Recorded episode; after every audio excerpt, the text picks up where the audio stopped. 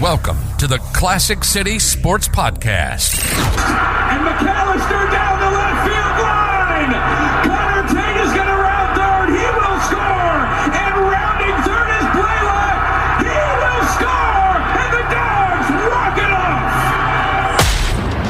off. If you're looking for the latest Georgia Bulldog news in football, basketball, baseball, and recruiting, then you are in the right place. Then you are in the right place. It's third down, Bryce Young's career. You need 10, play clock at four. From the pocket, launching downfield, underthrown and intercepted.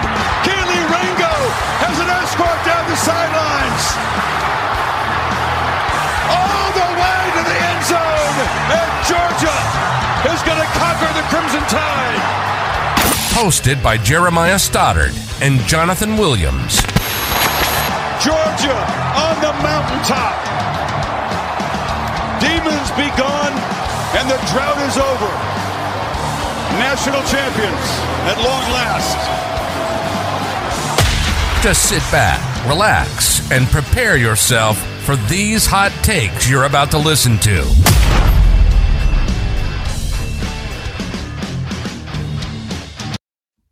All right, welcome back to another episode of Classic City Sports. As always, Jeremiah Stoddard along with Jonathan Williams. Appreciate you guys' patience there for a second. Had uh, Jonathan had a little bit of a Wi-Fi issue right like a minute before the show came or was about to go live. His his internet decided to drop on us, so we got it straightened out. We are ready to go. Um, a lot to cover. We feel like we're late in the news cycle, so we appreciate anyone that still wants to sit back and listen to us sit here and talk up about uh, some some of the Tennessee game. Which, if you're a Georgia fan, you should still be very happy about that win, even though it's already Thursday and we're preparing for the next game this Saturday. Uh, but with that, we will also be talking a little bit of Mississippi State football as well. And jo- uh, Jonathan has some stuff for you about Georgia being able to make some history coming up. So, without further ado, we're going to go ahead and jump into it. Let's start with Tennessee. Jonathan, how, how do you feel now that we've had some time to process the game? And, and what you take away from that game on Saturday? Look, I was knee deep in Sanford Stadium on Saturday. I was in the student section. I was a part of that atmosphere. It was absolutely insane. You got to get there early. You got to get there two and a half hours at the gate. You got to stand in line and a swarm of people and just and then storm into the end zone and wait another two hours before the game actually kicks off. There was so much build up to the game as it comes to like a fan atmosphere. And UG the uh, Dog Nation was elite, man. That, I mean, you were there as well, Stoddard. You were inside Sanford Stadium for that. And when I like I t- I've been telling people this, like I was there for the Notre Dame game as well. And Notre Dame's atmosphere was fun. It was fun because they were debuting the new lights. You had had you finally got to light light it up during the lights in the fourth quarter, all that stuff. It was fun. Tennessee was fun, but in a t- like ten times because of like they're, they're, it's Tennessee, man. Like there's hatred for one another. This is it's not only like the AP poll number one versus the college football playoff number one. This is Tennessee and Georgia, the two number one teams in the nation, and it is a fight for a division title essentially. And Dog Nation was ready, man. I mean, every single defensive possession of that football down, it was just absolutely bonkers. The crowd was going nuts. It was insane. And so, really, my main takeaway was is that not only did the fans themselves show up, but Georgia. Oh, and I don't care what the score says. I don't care that it was within 14 points, whatever. Georgia dominated that game in every single facet that it possibly could have been. And it could have got a lot worse too if the rain hadn't started pouring. The Tennessee fans have their own hoopla about oh well if the if the rain had just nah fam. Did you see the score before it started raining? Georgia was pouring it on, and they wouldn't have stopped in the second half either. Georgia Georgia had their number, man. It was so that's what I have to say. Is Georgia dominated that game absolutely dominated that game. And you're right about the atmosphere. I was at the Notre Dame game as well, and I was at the Tennessee game on Saturday. You had a little bit uh, more comfortable seats than I did since you were kind of under the on of the overhang, and you didn't get drenched in the rain like I did in the third quarter. Yeah. Um, I, man. by the time that rain finally stopped, my I was just head to toe just soaked. I made a mistake like right after it started raining for the first few minutes, and like I sat back down at like a TV timeout, and all of a sudden I just sat straight into a puddle of water, and I was like, that was not the move. That was not what I should have oh. done. But no, even with the rain, the atmosphere still like was electric. Like everybody was still so into it. You would think that the rain would slow down the crowd a little bit, but it didn't. Every single time Tennessee had the ball, like you said, t- Georgia fans were so loud that you could barely hear yourself think. It was the loudest game that I've ever heard at Sanford Stadium, and it was actually the loudest game ever recorded. The decibel level got up to what the, I think on Twitter the final result somebody said was 137 is what it got up to. Prior to that, it was like 100. Some people are saying like 137. Yeah. I personally I mean, saw it on like the 137, 134. Like those are the numbers that I'm hearing. Yeah, I saw 132 on the big board myself. It yeah. could have been something other than that because I didn't see it. They didn't keep it on there all the time, and I wasn't also staring at it all the time. So, um, but it got it got really loud. Uh, prior to that, I think the loudest was about 110, 112, somewhere in that range. So it was extremely loud, and it was it was the environment was feeding those players. You could see them on the on the sideline loving it. Kirby was loving it, and like you said, I, I, think it's funny that they're sitting here saying that it wasn't a blowout. Like Tennessee fans are trying to say it wasn't a blowout, or that they didn't get dominated, as if they didn't lose to a, a Georgia football team by 14 points. 14 points is a commanding win in college football, if especially when you can tell that there is it, there wasn't like a last minute score by Georgia to to put it to that point where you're like, all right, it got a little bit. It made it look deceiving the other way. No, it was actually the opposite. Georgia let them score late in the fourth quarter with about four and a half minutes left to even get it to, to 14 instead of being a 21 point game. And that's where it was really setting. And that rain, like you said, Kirby and them started to slow down and go, hey, you know what? We don't need to we don't need to keep firing on all cylinders at the same rate that we were. Let's take it slower in the third quarter when it started to rain and ran the ball effectively and milked that clock to get his team on to the next week without risking injuries, turnovers, and all kinds of extra things that could go on. And when it was raining as hard as it was, that was by far the best call. Even I know it wasn't flashy. Georgia could have easily scored 40 points on them, but it is what it is. We got the win, and it was pretty commanding, in my opinion.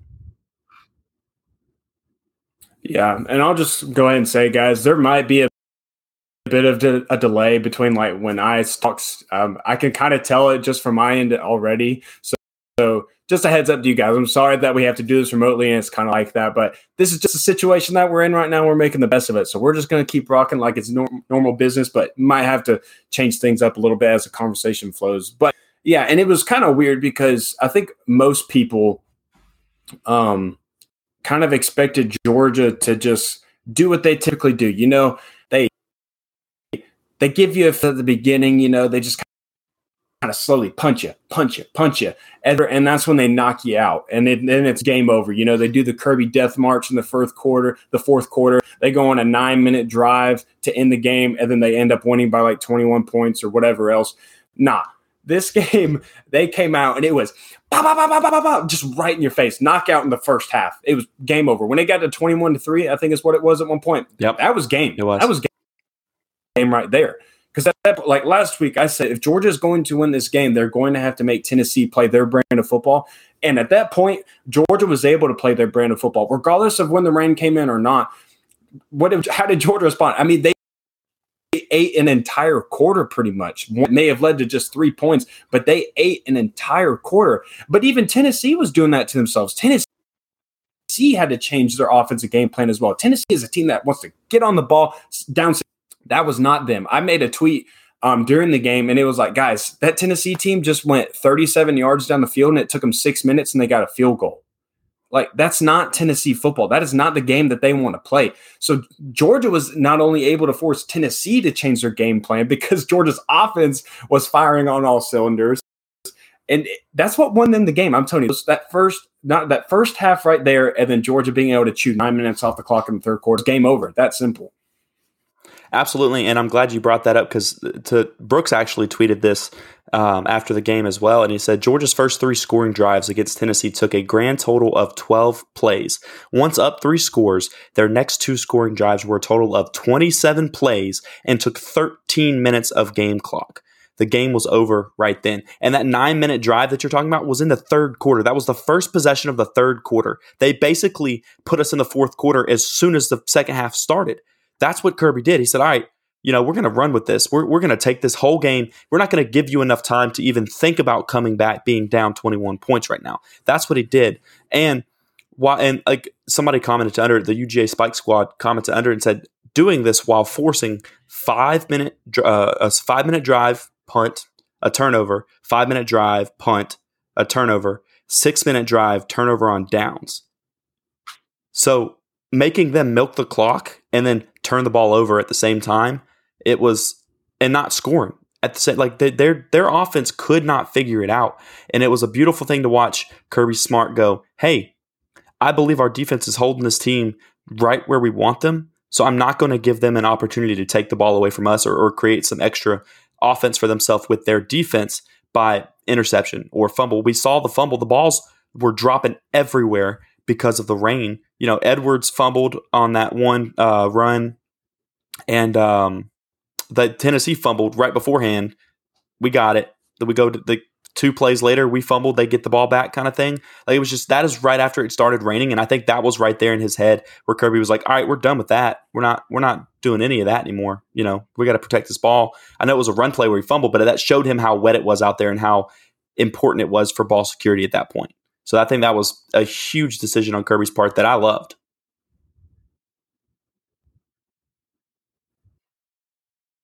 Oh yeah, one hundred percent. I mean, I made several comments this season where you could like there were multiple games. Auburn was one of them where Georgia has adapted offensively. You know, they come out of the gates, they pass the ball, they're trying to get the ball to their playmakers, they're chunking it all over the field. And then when they're starting to rip off five, four yard carries consistently, that's when they're like, all right, we're done, bro. Like, we're, we're not chunking the ball around. If this is what they're going to let us do, if they're going to let us pick up this many yards consistently, like we're going to be handing the ball off. We'll chew clock and we'll call it a night. And Georgia has the flexibility on offense to do that, to where they know now, they know for sure now that if they need their passing game to hit a few explosives or they need to rely on Stetson's arm to get put some points on the board, they know that they can do that now. And they've already proven that they can put put their run game in, rely on them and say, hey, go down the field for 12 carries, get us into field goal range or whatever, and we'll chew clock. That's all we like. If Georgia has the flexibility to do that, they can do whatever they want uh, they're they are far and away the most balanced team in college football, man. You know, every single like I always do a little scouting report for each opponent that Georgia goes up against. And I just kind of look at the stats, you know, where are teams ranking in, in regards to like rushing offense, passing offense, total offense, what like on the defensive side as well. And nobody is as balanced or not as balanced, but nobody is as can be as flexible as Georgia. It's like you look at the numbers, like especially for Mississippi State. Mississippi State's throwing the ball 50 times a game. That's ridiculous. Worst teams in the nation for rushing because they throw the ball so much. Nobody has this ability like Georgia does. You know, Tennessee did before coming against Georgia, but I mean, we talked about it on this show.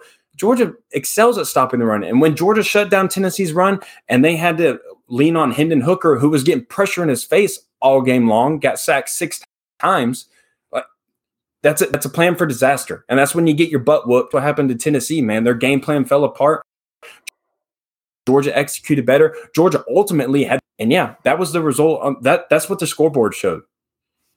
So here's the thing, too. You know, before the game, actually last Wednesday, when you and I sat, excuse me, you, when you and I sat down prior to the show, and I was sitting there talking about it. Now, one thing that I said, and you kind of laughed at me when I said it too, but it was, I was like, man, I just Georgia's not getting sacks on the quarterback right now, and I understand that the pressures are the important thing, but I was like, I want to see us get after Hendon Hooker that way this week. I, I really do because if he had time, and even if it wasn't in the form of a sack, it needed to be pressures because you couldn't give Hendon Hooker a lot of time because he that's when they would he, they would absolutely destroy you because their guys are fast. They are going to outrun you down the field sometimes, and you can't let him just eat you alive. So this is a stat that I found on Twitter. Also said entering Saturday.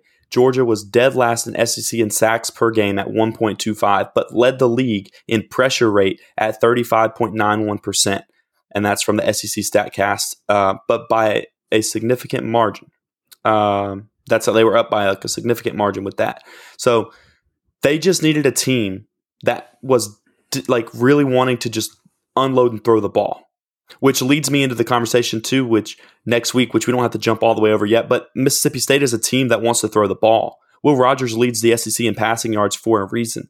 It's another game that Georgia could get out there and absolutely get pressure on Will Rogers and and make that game get ugly in the same way that we saw last week.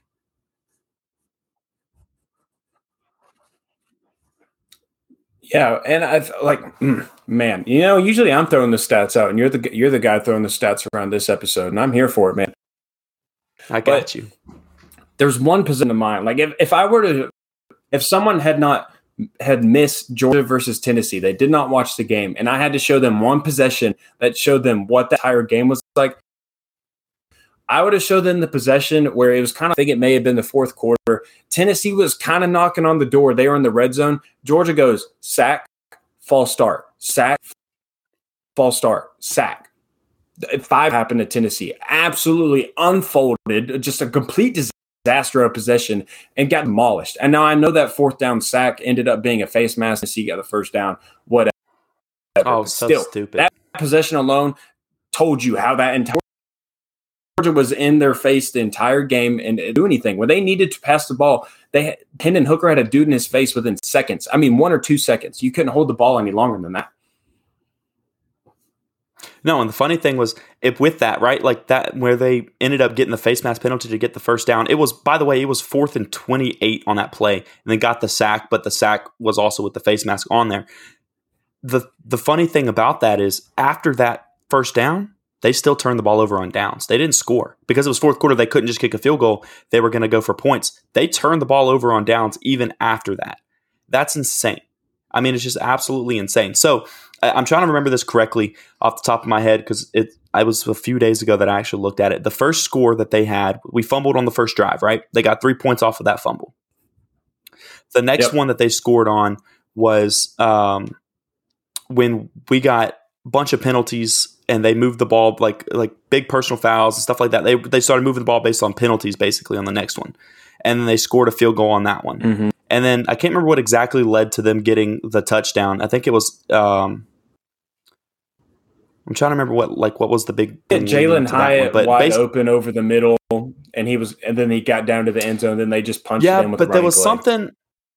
There was something that like I thought helped them on that that drive in my head when I was looking at it, but I can't remember exactly, so I won't I won't hold it up too long. But but essentially, like they, I think that was it. That was the only the touchdown was their only good drive of it. The other two scoring drives were basically penalties or turnover that gave them the spot to do it. The only good drive they had was one good pass over the middle to Hyatt, and then they you know were able to push it in with the rushing touchdown. I think that's what it was.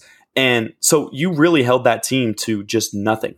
Literally, they couldn't do anything without some help. But like you pointed out, Georgia's fan base and us in the stands, we were all so loud that like the penalties on the other side, they had eight pre-snap penalties. Eight of those. I think one of those was a uh, formation, illegal formation. So I think the other seven were false starts.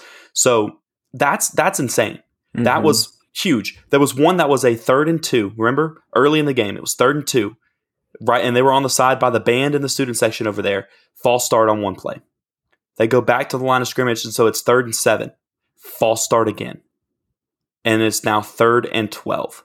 That is like it instantly went from a third and two to a third and twelve because of the fans and the band and the student section, and that was like that's game changer right there. Third and two. Jonathan was doing his part. He was on that side of the field during that part of the game too. So I'm proud of you there, Jonathan. Oh man, yeah. I was gonna call that scoring play. I was gonna. Be, I'm gonna be honest, Stoddard. I was seeing stars in the fourth quarter. Yeah, there was no oxygen left in my head because it was just being.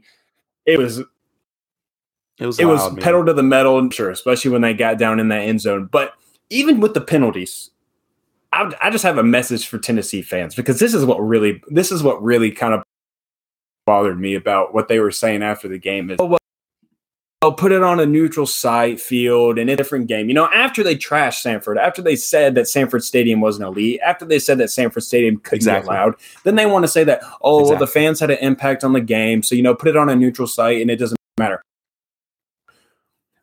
Boys and girls, if you are news for you, you are a penalized football team. You are undisciplined. Penalties are what your team is about. You are averaging nine at home. At home, you were averaging nine penalties per game. You were 127th in the nation in penalties called for you. The only SEC team that's worse than you is Bama.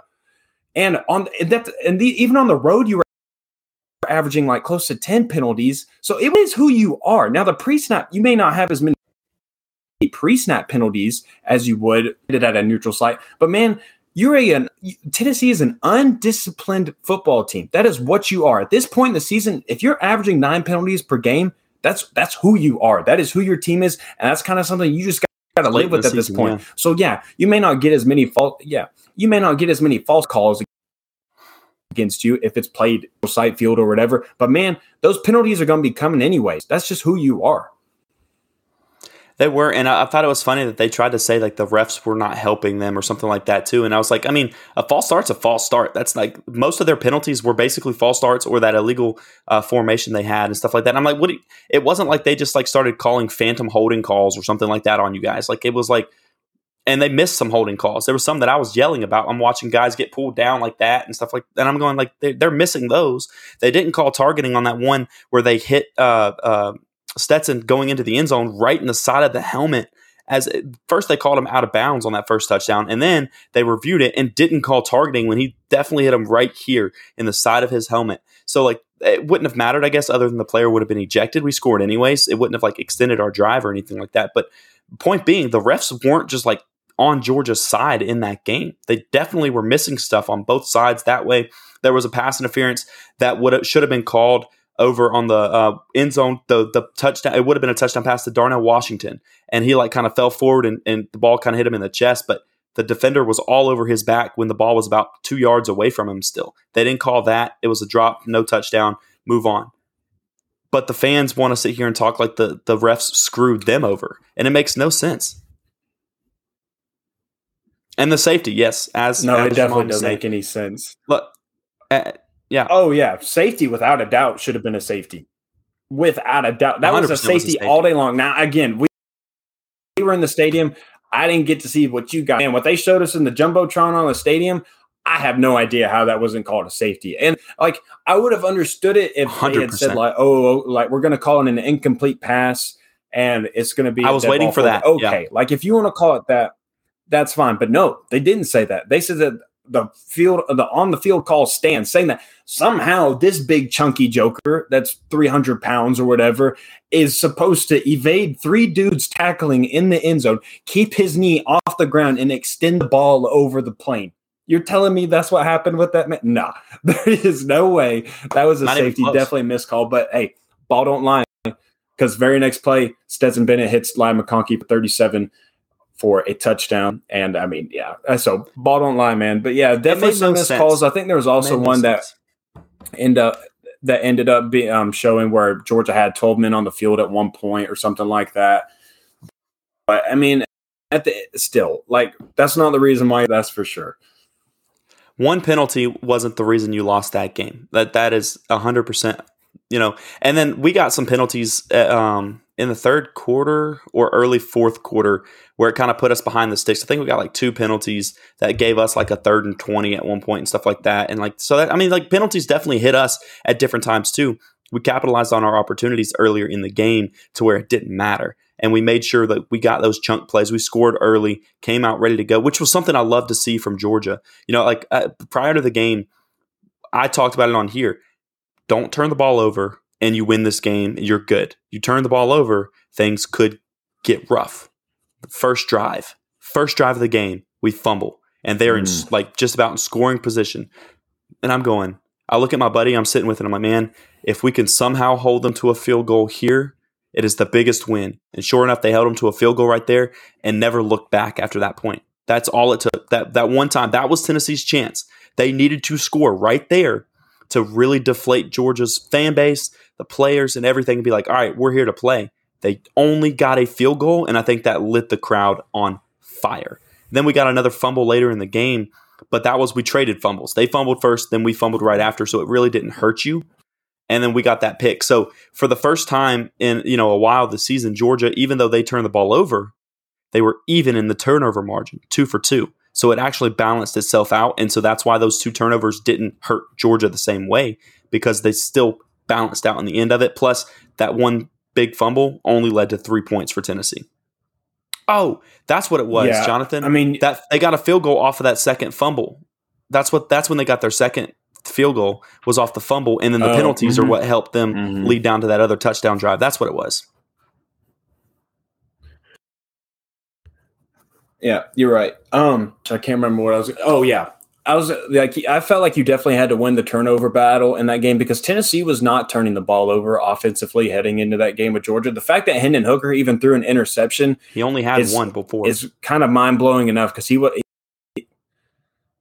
Yeah, exactly. So that like betting on those types of things was not a good game plan to beat Tennessee. But Kelee Ringo made a heck of a play, one of the most beautiful interceptions I have ever seen made by a. Nothing's going to top his a pick six in the national championship, of course, but man, that that that's that's second. It has to be second. That was absolutely just the ability to track the ball, basically run the route for the wide receiver, come down with it in the end zone, and fight for the football and come up with it. Like man, that's ridiculous. That that that that play alone was also a big turning point in the football game as well because you felt like Tennessee was eventually going to hit on one of those explosive plays that they typically do, and that seemed like a good shot for them to do it and Kelee Ringo comes up with a big play. And that for the game, I felt like once you took that away from Tennessee, they felt like that they couldn't hit their explosives against you. Their whole plan was just put into shreds, put it in the paper shredder at that point because it's done. Like that's your whole. That is what you rely on offensively. That is your offensive offensive identity. And Georgia stripped that away from you and said, "No, that's not what we're doing here today. We're about a different type of business, and we're about to show you what it's about here in Athens." But yeah, so now, but the thing is too, we'll go ahead and get into Mississippi State now because we got um, we're already it's in man. We just went all about Tennessee, so we'll get into Mississippi State hey, real we quick. We did that same this stuff is another battle. This is going to be another big test for. Yeah, I know, right? That's just a huge game, and there was a lot of talking points from it. So you got to talk it up, of course. But we'll go ahead and hit on Mississippi State real quick. This is another. This is going to be another big test for Georgia's secondary. Like I said, Will Rogers is averaging fifty, close to fifty attempts per game. But they don't do it the same type of way. Mississippi State is not a team that's going to be chunking the ball 50 yards down the field or anything like that. Everything is quick, right, and easy. Five yards down the field, screens behind the line of scrimmage, all that. So it's going to be huge for Georgia to rally to the football. Georgia was phenomenal at tackling in the open field against Tennessee. I mean, just picture perfect. Couldn't have done it any better. Anytime that they were needed to make a tackle out in open space, someone came up with it. So just absolutely beautiful job. They're going to have to do that again against Mississippi State. They're gonna they're gonna free to death on Saturday. You got to stop it. You just got to kind of live with it too. You got to make your tackles, get them on the ground, and let's play another down. So another big game for Georgia, and on the road, you got to go with all those stupid cowbells as well. But you win, you clinch the division, and it's Georgia's. It would be Georgia's fifth, fifth under Kirby Smart in seven seasons. Pretty monumental stuff right there. That's insane. Yeah. So that's I, I, two things about it. Um, first of all, they Will Rogers leads the SEC in passing right now with 2,912 yards. So he throws the crap out of the ball. He does. We know that. But like you said, he doesn't throw a bunch of bombs. The other thing that's noteworthy about him is he's similar style to the way that Georgia and, and Stetson Bennett play is he throws the ball to a lot of other people. Their leading receiver only has 540 yards compared to last week when we were playing against Hendon Hooker, and their leading receiver currently has 970 yards, almost a thousand yard season already. There's a huge difference one guy was getting the ball a lot on some deep balls and stuff like that. This one, they're they're throwing it in the same type of way that Georgia is, where they're spreading the ball around. So you can't just say, "Hey, this is their big target. Watch out for him," like we did with Hyatt last week. They are going to throw it around and make you actually cover multiple people consistently, and so that'll be an interesting challenge for Georgia overall. But once again, it's a team that likes to throw the ball.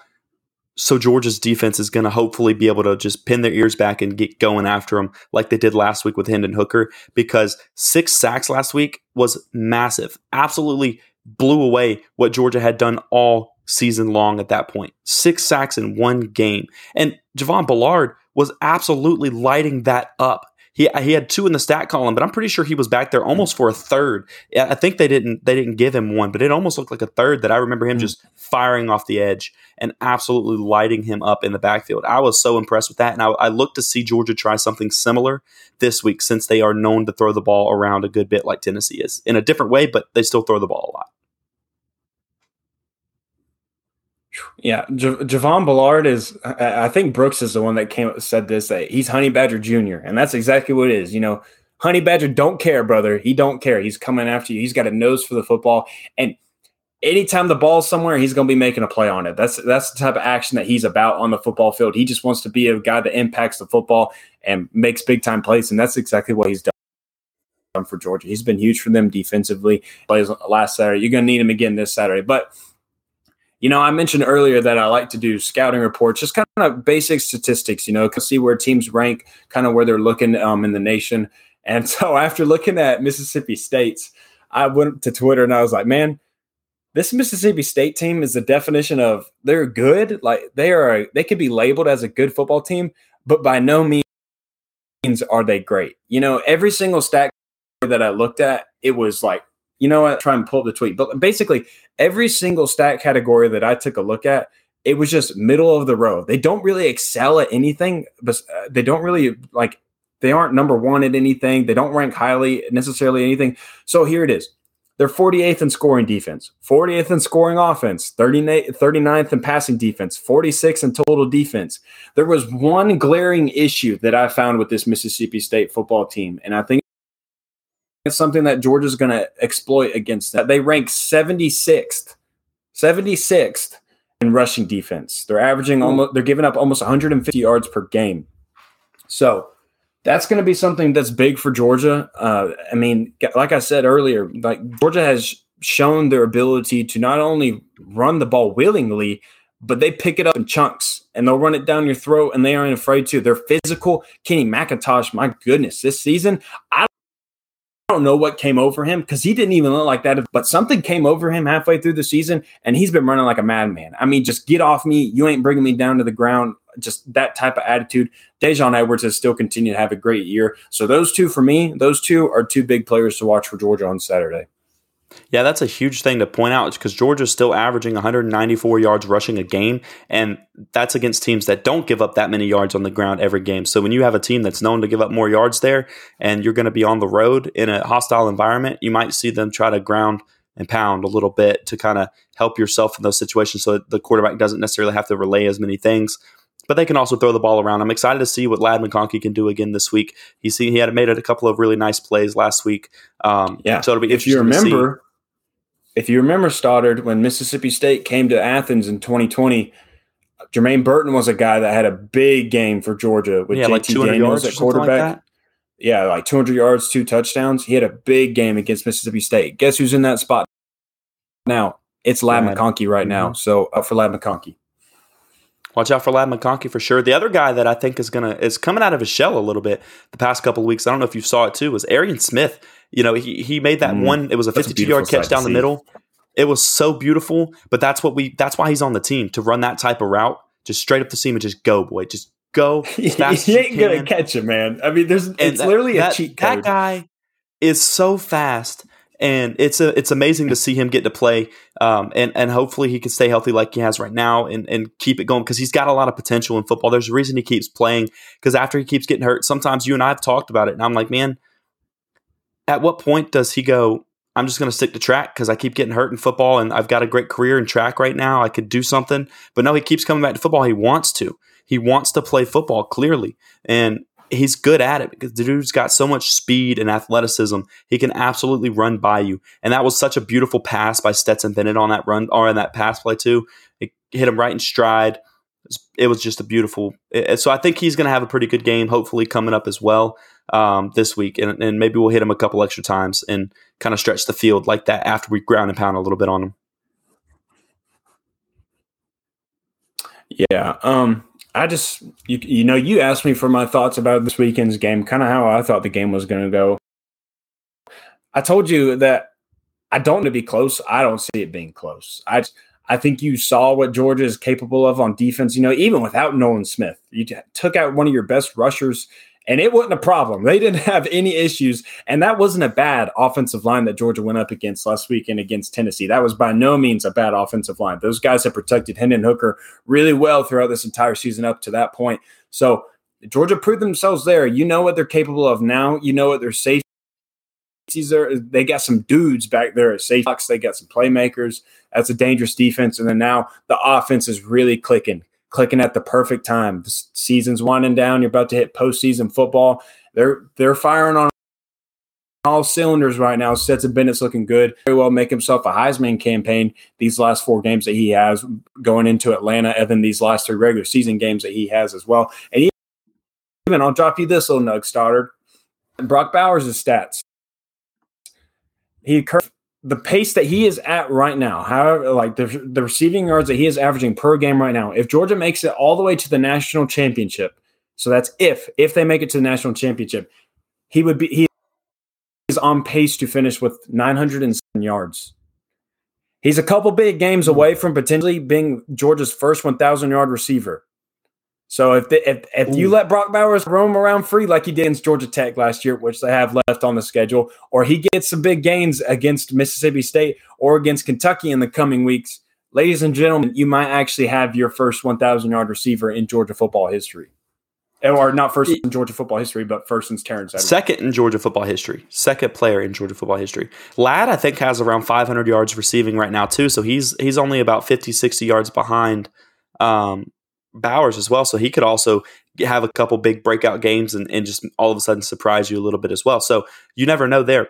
Um, but yeah, I think it's gonna be a it's gonna be a fun one on the road, and I, I don't think it's necessarily gonna be a close game. The spread's at 16 points. I mean, you can get tickets to this game as low as $31. I just peeked at it a second ago. I mean, this game is like they're not ready for it. They don't want they don't want Georgia to coming up there and absolutely just working them. Um, mm-hmm. Um, but it's about to happen, and we'll see how it goes. But yeah, I also speaking of those numbers too, Stetson Bennett, he's on track to have a darn good season as well.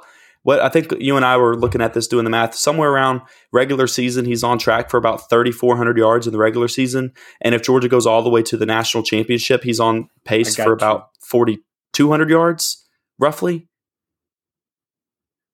So if he plays 15 games, me, you, you can let me go in a look second the doctor's it. anecdotes real quick. Star. Yeah, go ahead and find it. But I'm pretty sure I'm pretty sure if I remember correctly, about 4,200 yards that he could be on pace for if Georgia goes all 15 games this year. And regular season alone, 3,400. Which, by the way, that would set him as the highest uh, passer in Georgia history, would it not? Uh, that would break the season single season record. Okay, of 39 or whatever it is. Go ahead. Here we go. All right. Here, I got it for you. 824 yards away from passing Matthew time passing yards list. Would place him fifth all time. Number one overall pick. Don't know if you remember that, but yeah, Stafford was the number one overall pick. He's 1,317 yards AJ away Green from passing as well. That would put him fourth all time. Mm-hmm. And here's where even here's where it gets better. Stafford played in third over his career. Bennett is at 30 or so Stafford played at 39 games. That's counting so and then I so Bennett's played in 30 35 technically right now is what they say right now. But that's counting four games in 2019 where he pretty much. So really you're looking at 30 games for and so he will have about he 29 career games right now and Stafford did. So he'll have more passing yards in his career but in less games. That's wild. That's some wild stuff right there. Yeah, I agree with uh, with Stan here. If he gets an invite to the Senior Bowl, he'll get drafted. I think he will get an invite to the Senior Bowl. Um, and so I, I, I, I, do think, I honestly, at this point, I, I do think Stetson gets drafted. Where he gets drafted, if it's seventh round, it maybe you know somebody wants to wait that long, but it could you, he could surprise you, especially if if he ends up throwing for four thousand yards this season. That's insane, and, and at that point, that's honestly, like legit, not even being biased, that's Heisman candidate type quarterback, 4,200 yards. He is, if he Whoa. stays on that pace, that's yeah. a Heisman contender right there. 100%. And that's not being biased. That's just a fact. I think Bryce Young threw for 4,500 yards uh, last year or something like that. So a few hundred yards more, but 4,200 is definitely in the conversation. Hendon Hooker was in the, the Heisman conversation before last week, and prior to last week, Stetson Bennett had about 11 yards passing more than he did, and now he's even further ahead of him after last week. So it's it's he's definitely capable of getting that type of honor. Um, whether or not they give him the consideration and let him be a finalist, I don't know. We'll see how things go, but uh, he deserves to get a little bit of recognition. He does deserve to get drafted by somebody and get a chance to play in the NFL, even if it's scout team, even if it's as a backup um, he, he deserves at least a chance to get out there and do something.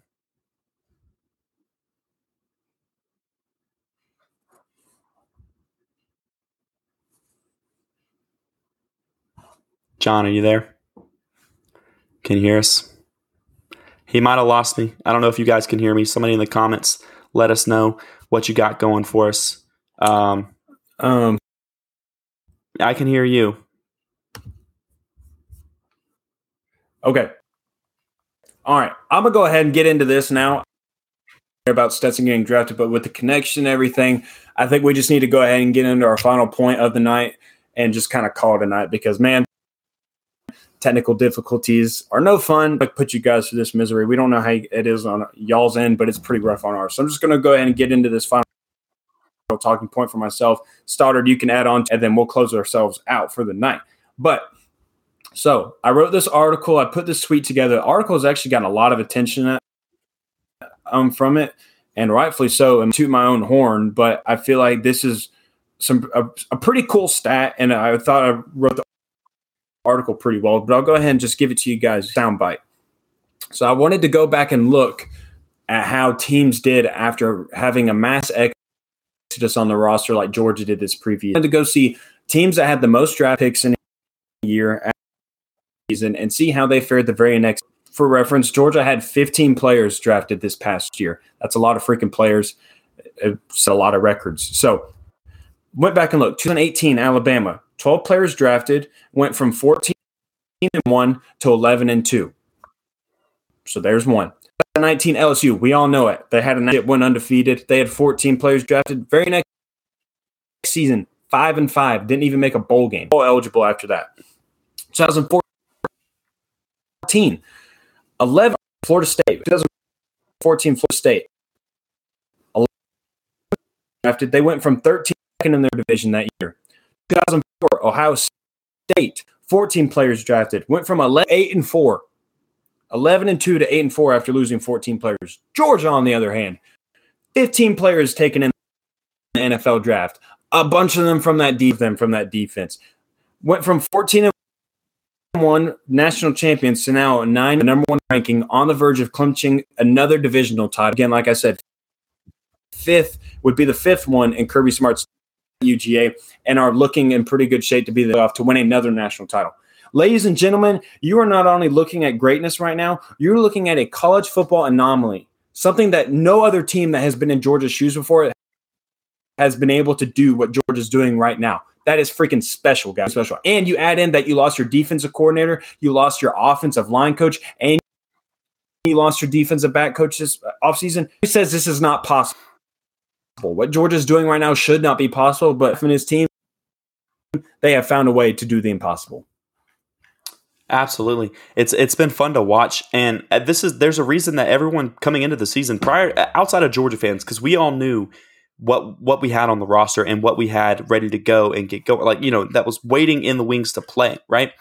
But other fan bases and other media members and stuff may not have realized that hey, Georgia's just they're reloading. They're not rebuilding after losing 15 guys to the NFL draft. They are going to reload and keep going everyone kept saying in the offseason that Georgia was going to be just like LSU.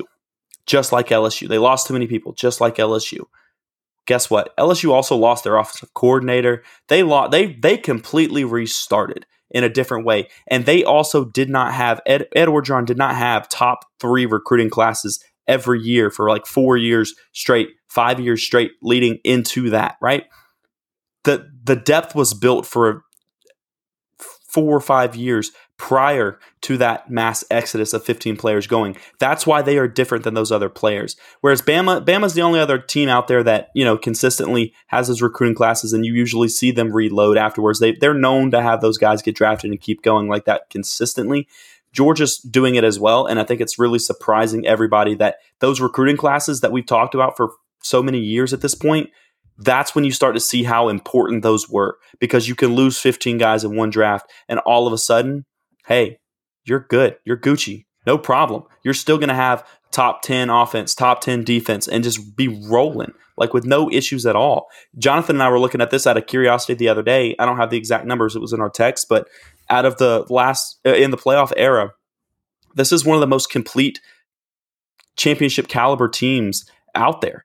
Georgia being ranked as high offensively and defensively. I think there was only two teams prior that had a better offensive defensive rank in the same season when they went on to win a national championship. It was 2018 Clemson and 2021 Georgia, surprisingly enough, last year's Georgia team. Those two teams were the only ones that were better as far as an offensive defensive rank uh, or off yeah offensive defensive rank in the same season.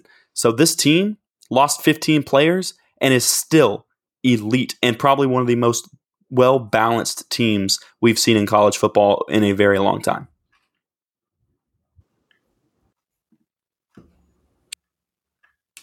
Yeah, no doubt. I mean, it's special. It's it's unreal. Soak it in, Georgia fans. We said it last week. You're in the golden era of Georgia football, without a doubt, and the golden era of Georgia football. Uh, you'd be, Georgia's becoming not close, but they're they're inches being the first team to be the to be back to back national champions in the college era.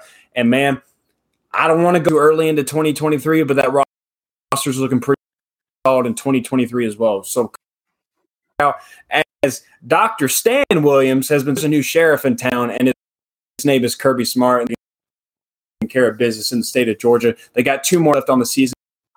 In Mississippi State this week. Kentucky got your last home game of the two season against Some clean old fashioned hate or clean old fashioned hate call it, and then like you're going to play LSU, and then college football play has come. It is also going very quickly as well. At the end of the year, Georgia's in Crazy. good shape. You're still relevant at the end of the year. You're undefeated.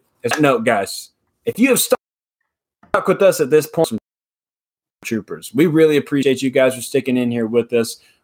It takes a lot to cut. Not only it, it only it takes to bear with us, but it but when there's technical difficulties going on, there's poor connection and what.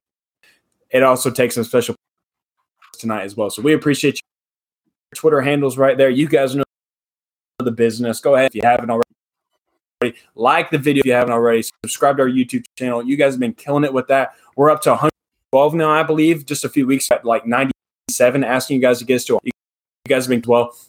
So again, Twitter handles, like, subscribe, do all that good stuff for us. As always, keep it classy in the Classic City. We will catch you guys next week. Thank you for listening to this week's episode of Classic City Sports. Take a second to subscribe, rate, review, and share with your friends and family. Feel free to reach out to the Classic City Sports Crew on Twitter with any topics you'd like discussed. You can reach out to Jeremiah at the Stodfather, to Jonathan at Dr. underscore J Will, and make sure to follow at Classic City Pod for show updates. Check back next week for a brand new episode. In the meantime,